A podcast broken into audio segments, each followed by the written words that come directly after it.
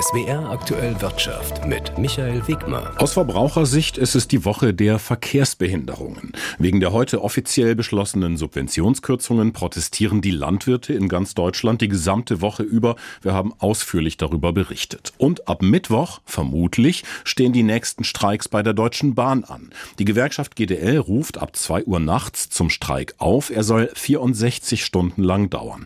Ob gestreikt wird, ist noch nicht ganz sicher, denn das Arbeitsgericht Frankfurt entscheidet noch vermutlich heute Abend über einen Eilantrag der Bahn, mit dem die Aktion gestoppt werden soll. Die GDL geht allerdings davon aus, dass sie streiken kann, hat ihr Chef Weselski bei einem Pressetermin in Frankfurt bestätigt.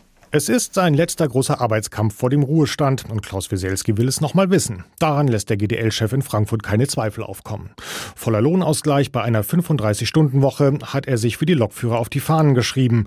Die Bahn argumentiert, dass das schlicht nicht machbar sei, weil auf dem Arbeitsmarkt die Fachkräfte fehlten, die der Konzern dann zusätzlich bräuchte. Die Zeichen stehen auf Streik ab Mittwoch und Weselski bleibt hart. Am Ende des Tages hat es jeder Arbeitgeber in der Hand, mittels Angebot und Einstieg in die Absenkung der Wochenarbeitszeit dafür Sorge zu tragen, dass wir A verhandeln und B zu Abschlüssen kommen. Auf viele Autofahrer und Pendler dürfte also eine schwierige Woche zukommen. Die Landwirte blockieren mit ihren Treckern die Straßen und wer auf die Schiene ausweichen will, hat im Zweifel auch Pech. Die Bahn bastelt zwar an einem Notfahrplan und will längere Züge einsetzen, aber das Verkehrschaos dürfte vorprogrammiert sein. Für Weselski kein Grund, den Streik zu verschieben was äh, die Bauern als politischen Protest hier in diesem Lande veranstalten, ist deren Angelegenheit. Es gibt erstens keine Verknüpfung mit solchen Aktionen und zweitens sind wir auch nicht in der Lage, unsere Streikmaßnahmen anhand anderer Sachverhalte, die hier stattfinden in dem Lande, auszurichten. Das, was auf den Autobahnen stattfindet, hat mit uns nichts zu tun. Das dürften viele Pendler aber anders sehen, sagt Thomas Kraft, der hessische Landesvorsitzende des Fahrgastverbands ProBahn. Ein Lokführerstreik sei gerade jetzt das falsche Zeichen und würde den Ruf der Bahn weiter beschädigen. Im Moment ist die gesellschaftliche Akzeptanz bei den Fahrgästen sowas von niedrig. Jetzt kommen dann solche Sachen hinzu. Die können wir uns einfach in dem System Bahn im Moment nicht erlauben. Die Leute laufen in Scharen weg und die Verkehrswende wird nicht gelingen. Bahn und GDL sollten sich schleunigst einigen, mahnt der Fahrgastverband. Und die Mahnung geht auch ganz speziell an den Gewerkschaftschef. Klaus Weselskis knallharte Verhandlungsführung sei nicht gerade hilfreich, meint Thomas Kraft. Das sind alles Taktiken. Vielleicht will er da jetzt noch mal ein bisschen ein Zeichen setzen. Er will ja demnächst dann von seinem Posten abtreten. Das ist nicht schön. Äh, da wünscht man sich doch ein bisschen einen anderen Umgang miteinander. Der ganze Streik also nur ein Ego-Trip des scheidenden GDL-Chefs? Weselski kennt solche Vorwürfe natürlich und streitet sie vehement ab. Erstens, ich stehe zwar gern vor Ihnen und stehe Ihnen zur Verfügung und lege auch Rechenschaft ab. Aber zweitens ist es nicht so, dass ich das brauche, unbedingt in Kameras zu schauen und mir auch die Kritik der Kunden auf den Hals zu ziehen. Sagt's und verschwindet in Richtung Frankfurter Arbeitsgericht. Das entscheidet noch heute in erster Instanz, ob der angekündigte Bahnstreik gerechtfertigt ist. Das juristisch letzte Wort hat dann vermutlich morgen das hessische Landesarbeitsgericht. Daniel Bauer, Frankfurt am Main. Und das Streikrecht hat vor Gericht traditionell einen hohen Stellenwert. Es ist also eher wahrscheinlich, dass der Streik stattfindet. Nachdem es lange Zeit ruhig auf dem Mond war, liegen Mondlandungen wieder im Trend. Indien hat im vergangenen Jahr eine unbemannte Sonde auf die Mondoberfläche gebracht. Eine japanische Sonde soll in wenigen Tagen dort landen. Und heute früh ist ein ganz besonderes US-Raumschiff zum Mond aufgebrochen. Denn vom amerikanischen Weltraumbahnhof Cape Canaveral ist der erste private Frachtflug gestartet. Eine Art Frachtlastwagen mit allen möglichen Utensilien an Bord von verschiedenen Staaten und und Unternehmen. Der Lander hört auf den Namen Peregrine und alle Infos dazu hat Uwe Gradwohl aus der SWR Wissenschaftsredaktion. Peregrine ist eine Art LKW für Transporte zum Mond. Menschen können mit diesem Raumschiff nicht befördert werden, aber wissenschaftliche Messinstrumente, technische Ausrüstung, Roboter oder auch Objekte, die Unternehmen aus ganz unterschiedlichen Gründen und geschäftlichen Interessen auf dem Mond platzieren wollen. Finanziert wurde die Entwicklung des Landers durch die amerikanische Weltraumbehörde NASA im Rahmen des Commercial Lunar Payload Services, einem Förderprogramm zum Aufbau des kommerziellen Frachtverkehrs zum Mond. Das Mondlandegerät selbst ist aber eine Entwicklung und Eigentum des privaten Raumfahrtunternehmens Astrobotic. Ob Regierungen oder Nichtregierungsorganisationen, Universitäten oder Forschungsinstitute oder auch Privatleute, grundsätzlich kann jeder mit den Landern von Astrobotic Fracht zum Mond bringen lassen.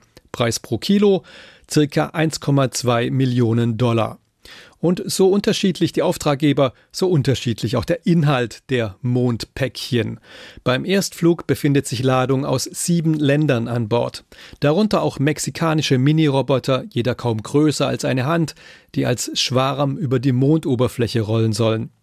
Außerdem Kapseln eines Weltraumbestattungsunternehmens mit der Asche von Verstorbenen, aber auch in Mikroschrift beschriebene Metallplatten einer Organisation, die Texte in tausend verschiedenen Sprachen der Menschheit auf dem Mond archivieren will. Ein großer deutscher Paketzusteller steuert eine Box mit allerlei Lieblingsgegenständen aus dem Kreis seiner Kundschaft bei. Und die deutsche Forschung ist mit einem Messinstrument des Deutschen Zentrums für Luft- und Raumfahrt vertreten, das mit der Messung kosmischer Strahlung auf der Mondoberfläche bei der Vorbereitung künftiger Mondlandungen helfen soll.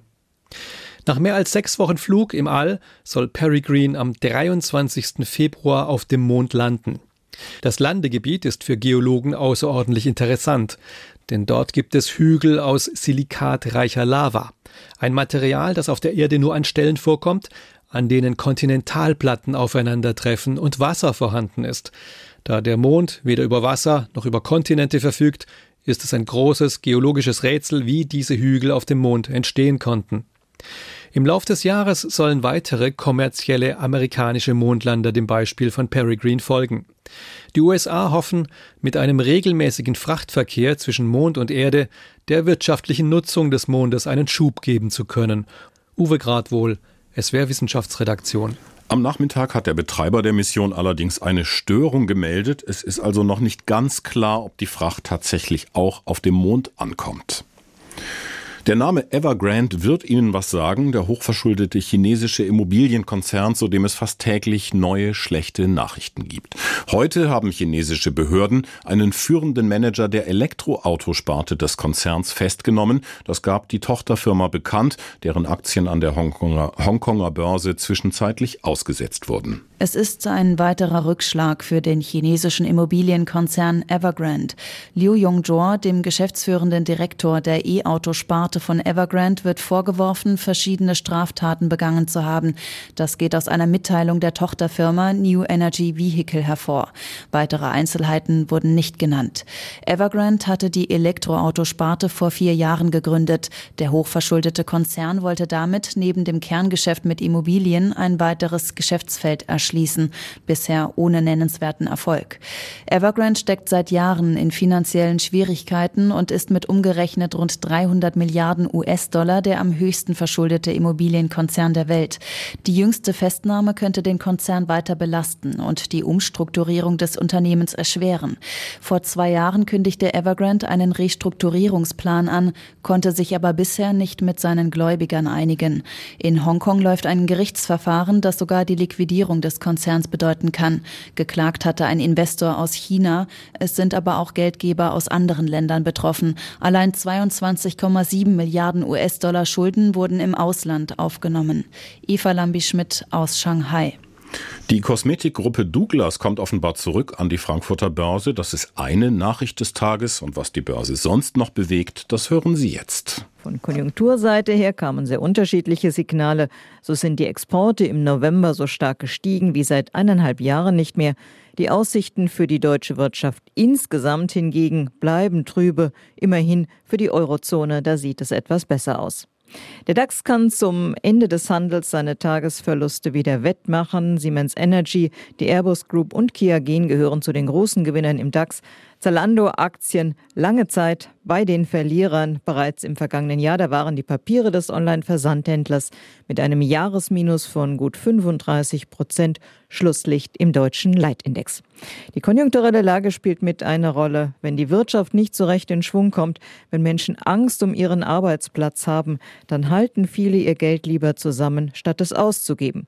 Die Folgen davon spüren nicht nur die stationären Einzelhandelsgeschäfte, sondern auch der Onlinehandel. Hausgemachte Probleme und eine sich verändernde Konkurrenzsituation kommen im Fall von Zalando noch erschwerend hinzu. Claudia Wehrle, ARD Finanzredaktion, Frankfurt. Und der DAX steht zum Handelsschluss gut da, plus 0,7 Prozent. Das sind 16.720 Punkte.